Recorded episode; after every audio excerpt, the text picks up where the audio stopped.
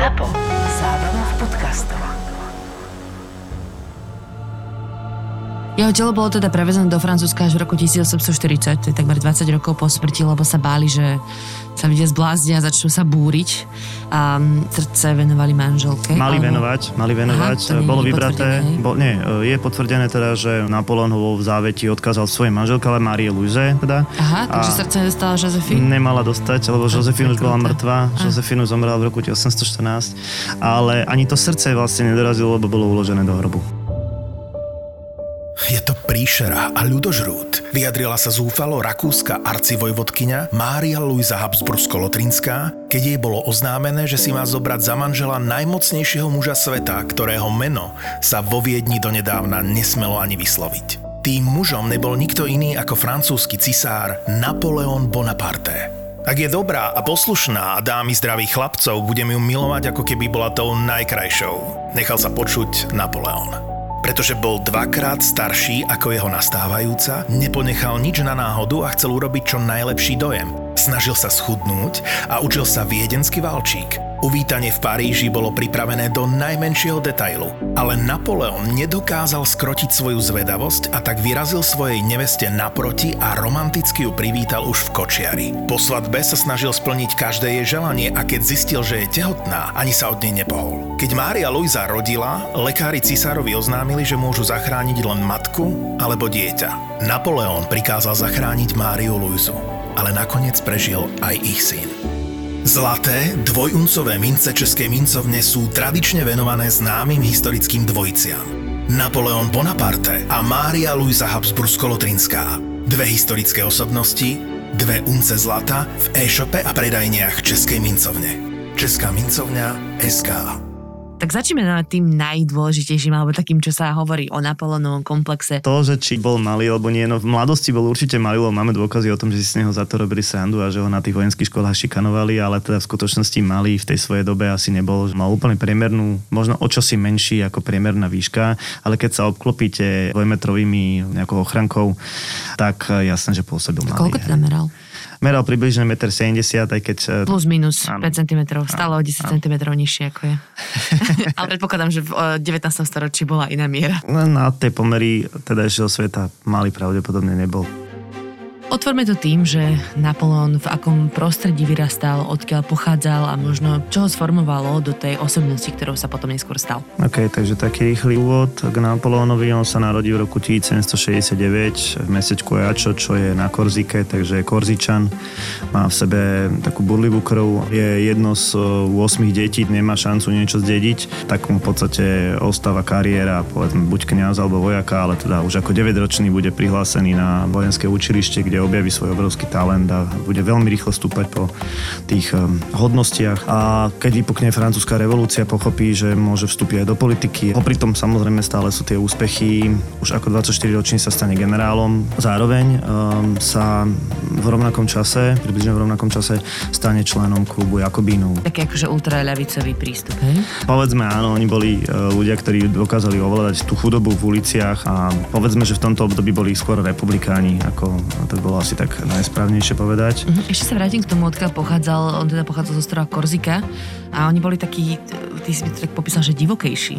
Tak oni e, krátko pred národením Napoleona niekoľko rokov strátili nezávislosť, to znamená e, aj toto tam zohráva rolu. Tie prvé roky v jeho živote on sa zapája do nejakého toho národného oslobodovacieho hnutia, ale zároveň tí Korzičania sa necítia ani Francúzi, ani Taliani, sa cítia ako Korzičania. To prostredie, z ktorého vychádzalo, určite formovalo jeho myšlienky. Samozrejme, takisto teda to, že bol súčasťou toho jakobínskeho klubu. Po páde Jakobínov e, bude už teda sláviť vojenské úspechy v severnom Taliansku, pôjde do Egypta, čo nebude až také úspešné a napokon sa stane prvým konzulom, takže vytvorí taký vojenský prevrat, stane sa niečo, ja to nazvem ako prezident, bude mať pomerne široké právomoci. A sám sa vyhlásil? Budú, alebo... budú to, bude, bude to také trošku zmanipulované hlasovanie takej uh, rády päťsto, aby sme to zbytočne nekomplikovali akéhosi parlamentu.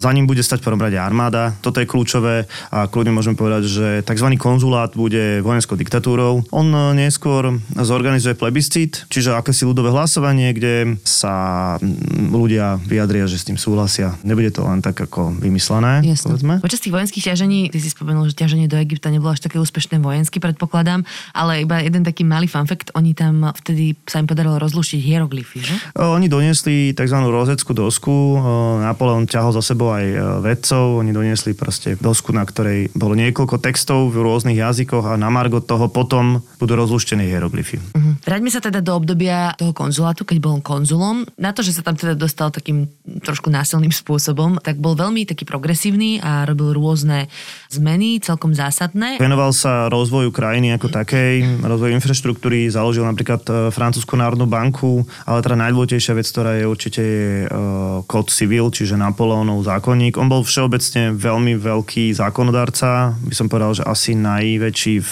francúzských dejinách. Vlastne na tom Code civil stojí dodnes v podstate francúzsky zákonný systém, takže to je, to je veľmi dôležité. Dosť intenzívne presadzoval sekularizáciu, to znamená nejaké také odstraňovanie vplyvu cirkvi, najmä zo škôl, a aj z, zaviedol civilné sobáše, civilné rozvody, čím jeho moc bude rásť, tak cirkev bude musieť stať trošku v pozore. To ma celkom navádza teda aj na jeho korunováciu. Prichádzame do roku tisícosemstoštyri, kedy teda prichádza ku korunovácii za cisára, a teda to je zaujímavé, že on sa tej cirkvi vysmial tým, že sa korunoval sám a dokonca korunoval svoju rozvedenú manželku.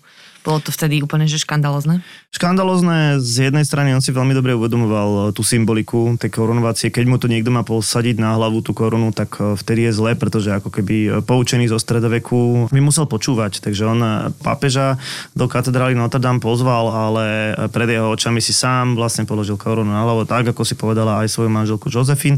On to urobil hlavne preto, aby nemohol prísť na trón nejaký král z Bourbonovskej dynastie, čiže niekto, kto by bol potomkom Ľudovita šestnásteho, dajme tomu, aby, aby proste predišiel nejakým takýmto veciam. Dôležitá vec je tá, že on bol neurodzeného pôvodu. To bol bezprecedentný ťah, aby sa niekto, kto pochádzal z nejakej um, malej rodiny z Korziky, vyhlásil za, za cisára. Na toto iné európske rody pozerali veľmi zle. A ľudia mu to teda brali, lebo tak Francúzsko si prešlo revolúciou, kedy sa snažilo zbaviť sa tej kráľovskej rodiny. Tak toto im nevadilo, že Napoleon sa vyhlásil za cisára? Tak na jednej strane sme povedali, že bol progresívny, na druhej strane celé Francúzsko ovládal prostredníctvom tajnej polície a cenzúry, takže nebolo moc na výber pre Francúzov. Z času na čas sa objavovali tie ľudové hlasovania, ale nemali na výber, by som povedal. Ale teda stále za ním armáda, takže... Stále za ním armáda, to bolo veľmi dôležité stále. S manželkou Joséphine, ktorú si spomenul, on bol myslím, že dvadsať rokov, naozaj väčšinu života, bola to taká jeho podpora zásadná. Životná láska určite, a ešte už vlastne v poslednom zajatí bude stále na ňu spomínať, že len túto ženu miloval. Ona bude rozvedená, jej prvý manžel bol taktiež Jakobín a popravený. Bude mať dve deti. Zajímavé, že s Napoleónom žiadne dieťa nemala, a to bude vlastne dôvod aj neskoršieho rozchodu. Ona v tých deväťdesiatych rokoch sa snažila prežiť tým, že kontaktovala bohatých ľudí a, ako by som povedal, robila im spoločnosť, a v podstate jej know-how bolo, koho poznám. Napoleón ju našiel na margo tohto, že hľadal nejakú staršiu, bohatú ženu, no ona mu pomohla otvoriť niektoré dvere do vyššej spoločnosti. štvrtého december tisícosemstoštyri, denník Thérèse Dupont, priateľky Joséphine de Beauharnais. Pred dvoma dňami sa Francúzsko stalo cisárstvom, keď sa Napoleon Bonaparte a moja drahá Joséphine stali cisárom a cisárovnou. Mám pocit, že sa všetko mení a ani pred dvoma dňami nebolo nič ako predtým. Hoci Joséphine je urodzená, Napoleon nemá šľachtický pôvod a napriek tomu vystúpal až k oltáru katedrály Notre-Dame, vzal z vankúša potiahnutého sametom korunu, otočil sa pápežovi chrbtom a pred tisíckami tvári si ju položil na hlavu. Potom rovnako korunoval Joséphine, ktorá mala oblečené nádherné šaty zo strieborného brokátu so životíkom s diamantmi a čipkou. Zamatový plášť mala pošitý zlatými včielkami, lemovaný kožušinou z hranostaja a zdobený výšivkou olivovej ratolesti a dubových listov okolo písmena N. Zdobili ju zlaté šperky a skvostný prsteň s rubínom, symbolom radosti. Napoleon mal oblečené biele hodvábne pantalóny a pančuchy, biele papuče so zlatou výšivkou, hodvábnu tuniku, lemovanú zlatým lemom a na pleciach plášť z purpurového zamatu, vyšívaný zlatými včielkami a takisto lemovaný hranostajom. Mal bielo-zlato vyšívané rukavice, čipkovaný nákrčník a zlatú korunu z vavrínu, akú nosili rímski cisári.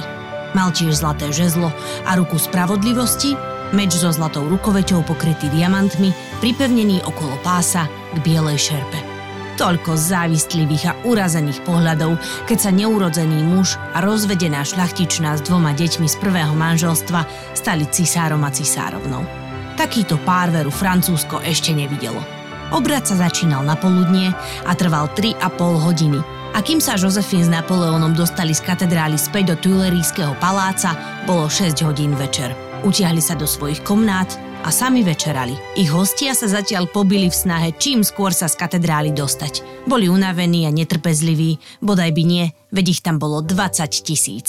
Toto obdobie začiatku devätnásteho storočia, teda odkedy sa stal Napoleon cisárom, bolo veľmi zaujímavé aj čo sa týka architektúry a módy. Vznikol, alebo respektíve prišiel do Francúzska nový štýl, ktorý sa volal Empír, čím bol charakteristický. Kopírovanie rímskeho cisárstva, či už tak, ako si povedal, architektonicky, ale v móde alebo v účesoch.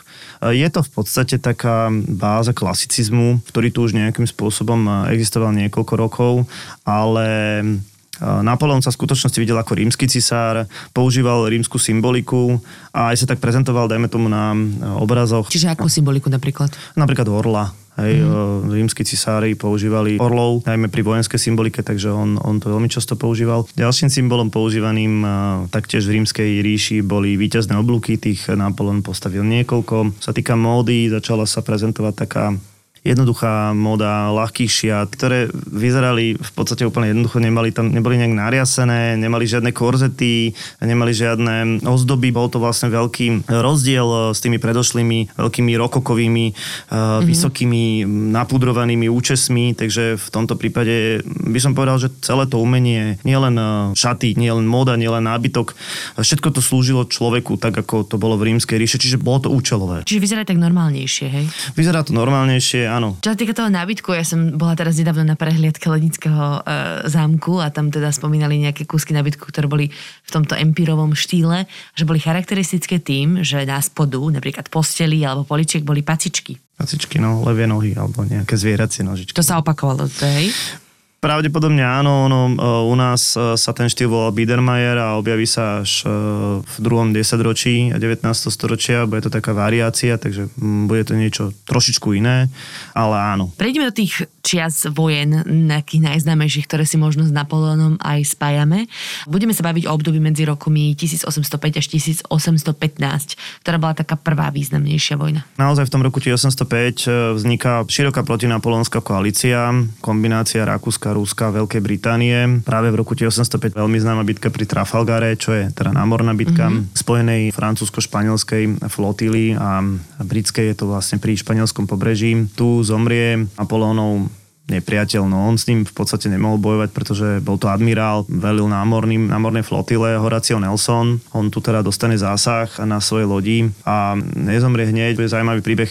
Tesne pred jeho smrťou si zakrie tvár aj výložky, aby jeho mužstvo nevedelo, teda, že zomiera, aby nedemoralizoval. Samozrejme stane sa národným hrdinom, pretože tá bitka rozhodne o nejakej nadvláde na mori a absolútne vylúči nejakú francúzsku inváziu do Anglicka a Napoleon bude na jedným z svojich vrcholov moci. Pri samotných vojenských ťaženiach je veľmi známa bitka troch cisárov pri Slavkove, kde sa stredla teda rakúska, ruská, francúzska armáda a Napoleon tu veľmi výrazne zvíťazil, čím teda o vojne rozhodol. Samotný mier bol podpísaný v Bratislave, v dnešnom primaciálnom paláci. Takže podľa toho je v Paríži nazvaná aj Rue de Presbourg, alebo teda mm-hmm. Bratislavská ulica. Celkom taká stredne významná, by som povedal. Akože ujde. Tie konflikty budú samozrejme pokračovať aj v roku tisícosemstošesť, kedy vo veľmi rýchlom ťažení porazí Prúsov, obsadí Berlín a jediný k tomu ostane neporazený. A to nie je úplne celkom pravda. Na kontinente budú Rusi. Ale Angličanov neporazil tiež, pretože sa nedostal vlastne cez more. Čo sa týka toho Prúska, len krátka zastávka, on, ono to celkom sformovalo vlastne v tedajšie hranice Nemecka, možno toho, ako budúce Nemecko bude vyzerať. To robil Napoleon veľmi rád. Naozaj on veľmi často zasahoval do hraníc Európy a ich menil. Jeden z dôvodov konfliktu s Prúskom bol práve to, že preusporiadaval hranice. V Nemecku vytvoril tzv. Rínsky spolok. To je jedna z vecí, ktorá bude mať neskôr dôsledky v tom, že Nemci si ako keby uvedomujú svoju spolupatričnosť a môžeme kľudne povedať, že Napoleon ich ako prvý zjednotil. Podobné kroky bude robiť v Taliansku, aj keď tam si teda bude robiť absolútne čo chce, bude zavádzať nové republiky, obsadí Rím, zruší nezávislosť Benátok po dlhých storočiach. A jeho inak taká neúcta k tradíciám, aj keď takto by som to asi nemal formulovať, bude aj to, že zruší Svätú ríšu rímsku, čo bola vec, ktorá siahala až ku Karolovi Veľkému do roku osemsto, takže robil, čo chcel v podstate. Mm. Skúšal to toto aj na Španielov, takto zasahovať do ich vnútornej politiky? Španielsko a Portugalsko bolo posledná krajina okrem Ruska, ktorá nebola obsadená. Napoleon tu pomerne komplikovaným spôsobom dosadí na trón svojho brata Jozefa. To vyvolá obrovské povstanie v Španielsku, čo sa vyvinie do takej hnusnej krvavej vojny, pretože sa tu samozrejme tí obyčajní ľudia nemohli konfrontovať s francúzskou armádou, tak prešli k takej partizánskej gerilovej vojne, na čo Francúzi budú odpovedať násilím na obyčajnom ľude. Do toho sa v Portugalsku vylodí anglický generál známy pod menom Wellington, ale teda Artur Wellesley. A povedzme to tak, že ten Pyrenejský ostrov ostane nepokojný až do konca napoleonských časov. Zastavme sa ešte pred tými veľkými bitkami v Bratislave, pretože mm. Napoleon sa objavil aj tu. Teda neviem, či je to úplne dokázané, či tu bol aj on osobne, ale rozhodne tu bola jeho armáda. Po udalostiach v Španielsku, alebo na margo udalosti v Španielsku vstupuje do vojny opäť Rakúsko. Sme niekedy v roku osemsto deväť, veľké prípravy na vojnu a práve preto aj Napoleon musí opustiť ťaženie v Španielsku a musí sa sústrediť práve na toto. Bude tu niekoľko bitiek. Počas samotnej vojny budú Napoleonci obliehať aj Bratislavu. Konkrétne teda budú bojovať na jej pravom brehu, čiže v Petržalke, a pri tom obliehaní vypália až štyritisíc delových striel na Bratislavu, čo spôsobí obrovské škody. Uh-huh. Neskôr po Napoleónovej víťaznej bitke pri Wagrame a porážke Rakúska bude Bratislava začlenená do takej okupačnej zóny a práve v tomto čase mal Napoleón prísť do Bratislavy. Starí bratislavčania si pamätajú Napoleónov strom, ktorý mal stať niekde pri dnešnom Propeleri uh-huh. alebo pri Jaukafe. Už bohužiaľ neexistuje, pretože vyschol ešte v šesťdesiatych rokoch a bol vyrúbaný. No a dlho sa naozaj špekulovalo o tom, že či bol alebo nebol. A teraz naozaj jeden mladý historik, Matej Čapo, vyskúmal, že teda Napoleon naozaj na niekoľko hodín aj prešiel z toho Petržalského brehu do Bratislavy, prešiel si mestom, prešiel si hradom a odišiel. A kde ostali tie vypálené gule napoleonské? Vypálených gúli bolo síce štyritisíc, ale teda naozaj tie, ktoré sú zachované, no minimálne na Starej Radnici alebo nemocnici Milosrdných na námestí es em pé, to sú také dve, ktoré sú podľa mňa také ikonické, že sú na prvý pohľad viditeľné. No. no a teda z tejto bitky s Rakúskom mu ostala nová manželka, Mária Luisa. Áno, ty si tak povedal, aké by to, aké by to bolo zlé, ale on sa uh, rozviedol samozrejme uh, s Jozefínou. Uh, treba povedať, že on mal viacero avantúrok milostných. Ešte počas ťaženia v Prúsku mal milenku, jednu takú polskú šlachtičnú, s ktorou strávil zimu vo Varšave. Tá práve v čase, keď bude rokovať po vojne s Rakúskom v tom roku osemsto deväť a bude, bude v Schönbrunne, tak príde za ním, že je tehotná. On sa k tomu dieťaťu, k tomu synovi prizná. No a ako keby to toho tak inšpirovalo k rozvodu s Jozefínou a sňatku s mladou rakúskou princeznou Máriou Luizou. No ale bolo to asi také, že skôr politické rozhodnutie, keď si hovoril, že bol predsedčil celého života, láska bola Joséphine. Samozrejme, bolo to politické rozhodnutie, pretože sa spojil s najmocnejším rodom tedajšej Európy, s Habsburgovcami. František prvý, jej otec, no on, my si to musíme tak predstaviť, to ako keby si Churchillova dcéra zobrala Hitlera za druhej svetovej vojny. Bolo asi tak niečo nepredstaviteľné, že mm-hmm. dal svoju dcéru Napoleonovi, hej, mm-hmm. svojmu vlastne nepriateľovi. Tým pánom samozrejme dochádza aj k takému spojeniu Francúzska a Rakúska akéhosi spojenectva. Toto inak bolo celkom známe pre Napoleona, že on tak akože rodinkarčil po Európe. Ty už si spomenul, že dosadil svojho brata do Španielska, ale on takto dosadzoval tých svojich neviem koľkých súrodencov, bolo ich dosť po celej Európe. Nielen súrodencov, ale aj generálov, napríklad v Taliansku v tých republikách, tzv. Sesterských republikách, ich bolo niekoľko, takisto proste v Nemecku. Áno, málo to zaužívané. Podcast Tak bolo. Tak bolo. Tak bolo. Vám exkluzívne prináša Česká mincovňa. Česká mincovňa. Investujte rozumne a štýlovo. Investičné mince slovenského orla a českého leva nájdete iba v e-shope Českej mincovne. Česká mincovňa es ká. Česká mincovňa es ká. Prejdeme k jednej z tých najkrvavejších bitiek, ktoré Napoleon absolvoval, a to bolo v Rusku. To bola jeho vlastne prvá prehra, taká oficiálna, veľká. Ako vôbec začal tento konflikt s Ruskom? Nenazval by som to bitka, nazval by som to ruské ťaženie, mm-hmm. lebo to bola séria bitiek. Dôvod pre ťaženie do Ruska bolo neustále porúšanie tzv. Kontinentálnej blokády, Kontinentálna blokáda bola snaha o ekonomické vyhľadovanie Veľkej Británie a zákaz vlastne obchodu Európy s Veľkou mm-hmm. Britániou. Sankcie by sme to nazvali. Nazvali, áno. Môžeme to kľudne nazvať sankcie, môžeme to nazvať embargom. Toto bol jeden z dôvodov, ale asi ten najvážnejší, že ruský cár Alexander Prvý nechával bez problémov plávať anglické lode do svojich prístavov. Po tomto sa e, francúzsky cisár rozhodne, že zorganizuje najväčšiu armádu, ktorá v tom čase bola. Bude sa volať Grand Armée. Samozrejme, on si uvedomuje, že z vlastných zdrojov to nepostaví a prichádza do Drážďan k saskému kráľovi, kde si pozve vládcov všetkých podmenených e, krajín v Európe a on tam vystupuje ako hlavná hviezda programu, organizuje bankety asi týždeň a, a oni tam pôsobia ako nejakí satrapovia, ktorým v podstate musia slúžiť. A vôbec to nie je zadarmo, pretože musia dodať asi dve tretiny tej armády. Mm-hmm. Takže z, ja neviem, dohromady asi sedemstotisícovej armády bude proste množstvo Nemcov a, a Poliakov a tak ďalej. A vydá sa teda na to ťaženie. To ťaženie je známe takzvanou um, taktikou spálenej zeme. Rusi vlastne využívali tie obrovské vzdialenosti, ktoré boli a, a vťahujú Napoleona hlbšie a hlbšie. On túži po nejakom rozhodujúcom strete a napokon teda k nemu aj dojde bitke pri Borodine, a to už je kúsok od Moskvy a tá bitka vlastne nič nerozhodne. A tak Napoleon napokon vstupuje do Moskvy, kde je požiar, obrovský požiar, on sa ubytuje v Kremli. Napokon sa rozhodne v Moskve neprezimovať. Je to hlavne z toho dôvodu, že keby celú zimu strávil v cudzom hlavnom meste, tak práve tie podmenené štáty európske by mohli poodskakovať, takže sa rozhodne, že pôjde naspäť. Tu už vypúkajú choroby, samozrejme chlad, mrzne. Rusi bitkami prinútili Napoleona vrácať sa po rovnakej trase a pri prechode rieky Bereziny nastane taká konečná fáza, aby som podal tej veľké armády a topí sa tu pomerne dosť veľa vojakov. Povedzme, z tých šesťstoosemdesiat tisícov vojakov prežije deväťdesiattri tisíc. Musel opustiť svoju armádu a utekať, utekať veľmi rýchlo domov. Veľmi naozaj zaujímavá taktika. Myslím, že tam vtedy pôsobil pán Kutuzov. Michal Kutuzov. Už počas ťaženia sa stane hlavným veliteľom. A oni si teda Moskvu zapálili sami. Hej? Moskva, Moskva horela. Oni sa snažili uh, všetky suroviny, všetko jedlo, vodu nejakým spôsobom odniesť. Nie vždycky sa im to darilo, samozrejme. To mesto bolo obrovské, ale bolo vyľudnené to mesto. Môžeme konštatovať teda, že toto ťaženie naozaj bolo veľmi zásadné pre Napoleonové ďalšie bitky, pretože to bola fakt zásadná prehra, z ktorej sa už asi nikdy nespamätal. A dostávame sa k bitke národov. V roku osemnásťstotrinásť, to už je potom ťažení z Ruska. Napoleon veľmi dobre vedel, že, že sa jeho bývalí spojenci alebo jeho bývalé podmenené krajiny nejakým spôsobom začnú spájať. Najskôr teda na stranu Ruska prichádza Prúsko a potom Rakúsko a odohrá sa v dnešnom Nemecku, čiže v Lipsku, naozaj najväčšia bitka napoleonských čias. dvadsiateho ôsmeho apríla tisícosemstopätnásť spomienka Antoána Fretána, dôstojníka armády Napoleona Bonaparta. Dnes sa začnú hlásiť bažanti, chlapčiská do armády.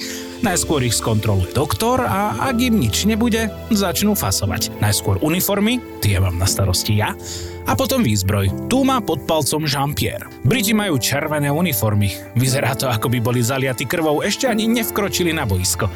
Za to naše uniformy sú modré ako nebo, ktoré osvecujú prvé slnečné lúče. Temné a hutné. Je dôležité ich rozoznať. Keď sa útok začína po daždi, ešte sa to dá. Ale keď ako prvá útočí jazda alebo telostrelectvo v suchý, prašný deň, ani divá svinia z Bordeaux si neporadí. Jeden by aj pálil z pušky, ale veď by ani nevedel, či páli na svojho alebo na nepriateľa. Takto je to jasné. Červení pobehujú ako terče a naši hneď vedia, kam strieľať aj v oblaku prachu spod kopít a dymu z diel. Joj, len či je škoda tých pekných uniforiem, keď ich hneď, jak príde, zasvinia. Padajú na zem z koní, podkýnajú sa o tela na boisku a padajú do prachu, do bahna. Nikdy už tie biele košele také biele nebudú. Nič to, že fasujú balíček starostlivosti o uniformu, proviant, náčiniek, pušky a všetko ostatné, čo potrebujú. To už ani ten najporiadnejší dokopy nedá. A veď ako aj, gombíky sa za pochodu mrchavo prišívajú. No nič, treba sa mi pomaly chystať. Má ich byť veľa, ale dúfam, že ich nepríde aspoň takých dvadsať. Nie, že by som si myslel, že sú naši chlapci takí tupí, ale stavil som sa s Leom, že ak ich nepríde viac ako pätnásť, platí demižónik vína. Ak ich nepríde menej, platím ja. Mohol som dať len desať, ale mal som tiež už prihnuté. pätnásť je veľa. Kto by už len riskoval stratu občianstva, ak sa neukáže? Na druhej strane, kto by riskoval prísť? Ak ho neskolí guľka či šabľa nepriateľa, dostane dajakú pliagu a pôjde aj tak. Jedného zabijú nepriatelia, štyroch choroby. Jo, ešte že mne sa sem na výdaj podarilo upratať. Ale veď som si aj ja svoje odkrútil. Pred troma rokmi som zažil skutočnú katastrofu. Keď bol Napoleon nútený ustúpiť z Ruska, bol som vtedy na juhu, v Španielsku. A keď sa tam chýro debakli v Rusku doniesol, povstalo proti nám celé Španielsko. Pripojila sa k nim anglická a portugalská armáda a dali nám pocítiť svoju moc. Na odpor sme sa postavili v meste Vitórii, ale nadarmo. Lebo v trojdňovej bitke na spojené vojska Španielov, Angličanov a Portugalcov tak zbili, že sotva niektoré regimenty s holými životmi mohli ujsť. Podo mnou tiež koňa zastrelili a dostal som ranu od guľky, ktorú mi až dodnes na hrdle vidieť. No keď som sa vyliečil, skončil som tu pri verbovaní mladých. No, tuším už ide Leo. Hádam mu aj poviem, že som typoval desať. Možno si nebude pamätať, tiež bohužiak sa patrí. Napoleon prehrá, aj keď dokáže tak usporiadanie ustúpiť, napokon však celkovej prehre a rezignácii nemôže zabrániť. Je rozhodnuté, že dostane do užívania malý ostrov Elba, čo je kúsok od talianskeho pobrežia, a dostane doživotnú rentu, že si tu proste bude môcť robiť v podstate čo chce. Je to na dnešné pomery asi dosť smiešné, že ho nezatkli a že z neho neurobili nejakého väzňa. A kvôli čomu to tak bolo? Najmä kvôli popularite vo Francúzsku. Aby naozaj z neho neurobili nejakého martyra. V Európe sa teda medzi tým koná Viedenský kongres, kde prichádza k nejakému usporiadaniu novodobej Európy. To trvá veľmi dlho. Z Francúzska prichádzajú správy o tom, že ľudia by boli vlastne celkom radi, keby sa vrátil. Áno, ten režim znovu inštalovaných Bourbonovcov, teda konkrétne kráľa Ľudovita osemnásteho je ultrane populárny. On je ultrane populárny a Francúzi to asi predstavili inak. Na margo toho v skutočnosti prichádzajú správy a druhá vec je to, že Napoleon sa hrozne nudí. Aj, mm-hmm. aj, keď, aj keď teda má vlastný ostrov, kde si organizuje bankety, tak si uvedomuje, že je to hrozná fraška. No a rozhodne sa teda pre útek. Vítajú ho jeho vojaci a začína sa tzv. stodňové cisárstvo. To znamená obdobie, kedy si Napoleon veľmi dobre uvedomuje, že bude bitka, že potrebuje znova vybojovať nejakú, nejakú vojnu a vie, že teda jeho nepriatelia, najmä Angličania, sa na tú bitku pripravujú. Inak on vždycky po každom neúspechu sa snažil zalepiť oči ľuďom. Po neúspechu v Rusku hovoril, že baletky v divadle budú vystupovať bez spodného prádla, čo baletky odmietli. Teraz počas toho stodňového cisárstva vydával jeden liberálnejší dekret za druhým. Teda snažil sa riešiť veci aj po politické báze. On bol mimoriadne pracovitý a veľmi málo spával, by som povedal. No ale samozrejme pripravuje sa na konfrontáciu. K tej bitke príde pri e, Bruseli, pri Waterloo, kde sa stretne s Angličanmi, konkrétne teraz s Wellingtonom, a bude to krvavá bitka, pretože Napoleon tu bude chcieť rozhodnúť takým starým spôsobom, proste dobiť, ale sa mu to proste nepodarí. dvadsiateho júna tisícosemstopätnásť spomienka Alerona Liona, vojaka armády Napoleona Bonaparta. Celú noc pršala, pôda bola rozbahnená. Čakali sme až do poludnia a útočiť sme začali, až keď bolo slnko na oblohe takmer najvyššie. Najskôr burácali naše delá. Briti však útok ustáli, preto verili do útoku nám, jazde. Vrhli sme sa zúrivo do boja, ale tisíce nás zahynuli, keď sa ozvali aj britské delá. Bitka však pokračuje, hodiny a hodiny zápasíme s Britmi, keď začne boiskom dnes správa, že sa objavili Prusy. Pred niekoľkými dňami sme oslavovali, keď sme sa dozvedeli, že ich tretina našej armády zahnala na ústup. Lestivým Prusom sa však našich vojakov podarilo striasť a oblúkom sa postupne vracajú na pomoc Britom na čele s Wellingtonom. Na odpor sa im teda stavajú muži zo zálohy a cisára chráni už iba jeho stará garda. Boj pokračuje, dela dunia, muži umierajú na oboch stranách, do valonskej zeme sa vpíja krv francúzska, britská i pruská. O pol ôsmej vyráža do útoku sám cisár so svojou gardou. Prekvapí ho však prúske jazdectvo poľného maršala Blüchera, ktoré práve v tom čase dorazí na boisko a sily zbierajú aj Briti. Tu už francúzska armáda neustojí, ustupujeme, až nakoniec zahádzujeme zbrania a vzdávame sa. Až na starú cisárskú gardu. Tá na výzvu zložiť zbraň odvrkne len merde a bojuje až do úplného konca, čím poskytne samotnému cisárovi čas na záchranu holého života. Prechádzame bojiskom, ktoré je plné tiel. Desiatky a desiatky tisíc.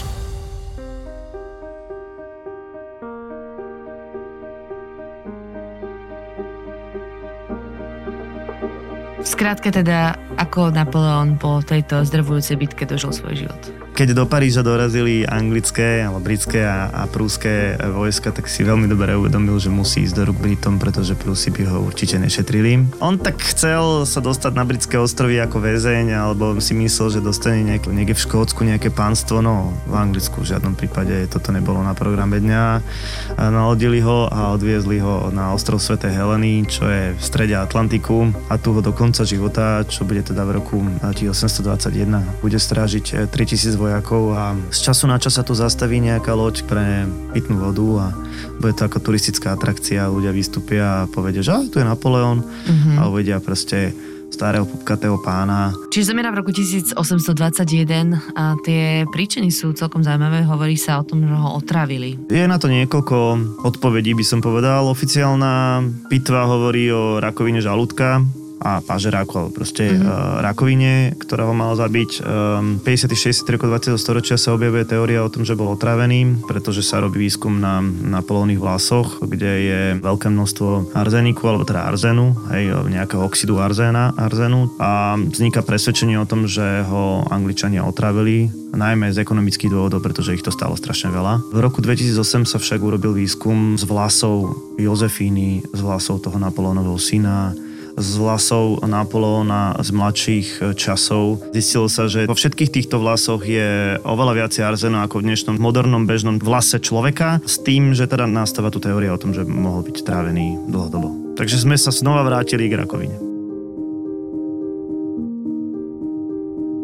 Dajme si nakoniec popkultúrne odkazy, kde sa môžeme dozvedieť viacej o týchto napoleonských časoch. Keď niekto bude v Bruseli, určite nech neobíde múzeum vo Waterloo, lebo to je podľa mňa najle- jedno z najlepších vojenských múzeí v Európe určite. Máte čo tri hodinky robiť a s otvorenými ústami budete chodiť. Je to samozrejme celý taký exkurs, nielen k tej bitke, ale myslím k celej Napoleónovej histórii. V našej blízkosti máme teda to boisko Slavkové u Brna, alebo Slavkové pri Brne. Tam je tiež celkom pekné múzeum a môžete sa prechádzať priamo po boiskách. Životopisov Napoleóna je na stovky. Mm. Ja neviem, spomenieme historika Paula Johnsona, je taký konzervatívny historik. A určite toho našeho spomínaného mladého historika Matej Čapo, tak jeho články, on sa venuje práve Napoleónovi a Bratislave, takže odporúčame a nech ďalej pokračuje v tom, čo robí, lebo, mm-hmm. lebo sa mi to veľmi páči. Je to veľmi zaujímavé. Je to veľmi zaujímavé a hlavne proste robí, robí dobrú robotu, ale samozrejme aj viacerí slovenskí historici to sa venujú tomuto obdobiu. Ja mám tip na francúzsky film, myslím, že štvordielný o Napoleónovi, je to vyslovene životopisný film, hey. A hrá tam hlavnú postavu, ja neviem si spomenúť meno toho herca, ale hral vo filme Asterix a Obelix Asterixa. Aha, on, ten film je celkovo veľmi dobre hodnotený, ja myslím, že je to z roku dvetisícjeden, inak musíme k napoleonským časom a napríklad teda tej vojne v Španielsku spomenúť Gojové prízraky, uh-huh. či už teda knihu alebo film, tam je presne ten hnus tej vojny, uh-huh. respektíve samozrejme tam je to aj o inkvizícii, ktorú mimochodom Napoleon počas svojho španielského pôsobenia zrušil. Chodte do Paríža, okrem víťazného obluku, ktorý nebol dostávaný počas jeho života. Mm. To je celkom zaujímavé. Aby sme boli presní, tak jeden bol a druhý nebol. No. Nechal zrekonštruovať Notre-Dame, ktorý chátral vtedy. Pretože lebo sa nechal korunovať. Asi a. bez Napoleona by ten Notre-Dame padol. Dal púnstou mestu, aj keď teda to mesto bude prebudované až za jeho, čo to bude? Nepriamy potomok Napoleon tretí. Ale o tom sa určite budeme ešte niekedy baviť. Dobre, Juraj. Tak ďakujem pekne, vyčerpali sme dnešnú tému. Toto bol Juraj Jeleň, dejepisár a historik. Moje meno je Kristína Paholík-Hamarová. Ja som vás sprevádzala týmto podcastom. Príbehy, ktoré ste počuli, napísala Dominika Pišťanská, ktorá jeden z nich aj načítala. S ďalšími nám pomohli s načítavaním Martin Kajgl a Lukáš Ondarčanin. Hudbu zložil Vlado Bizik. To je dnes všetko. Počujeme sa už čoskoro v ďalšej časti podcastu Tak bolo. Vinland. Zem pastvín. Viking menom Leif Eriksson bol v Amerike prvý. So svojou posádkou sa doplavil na dvoch drakaroch k územiu dnešnej Kanady dávno pred Krištofom Kolumbom. Vyhraj s podcastom Tak bolo striebornú mincu Objavenie Ameriky Leif Eriksson. Napíš na Instagram podcastu Tak bolo pod príspevok s mincou Leifa Eriksona správnu odpoveď na otázku, akej farby bola tunika Leifa Eriksona v prvom príbehu. Zapojiť sa môžeš do piateho septembra. Zo správnych odpovedí vyžrebujeme jednu alebo jedného z vás, ktorý získa striebornú mincu Leifa Eriksona Objavenie Ameriky v hodnote sedemdesiatšesť eur. Cenu do súťaže venovala Česká mincovňa. Česká mincovňa es ká. Zapo. Zábrná v podcastovách.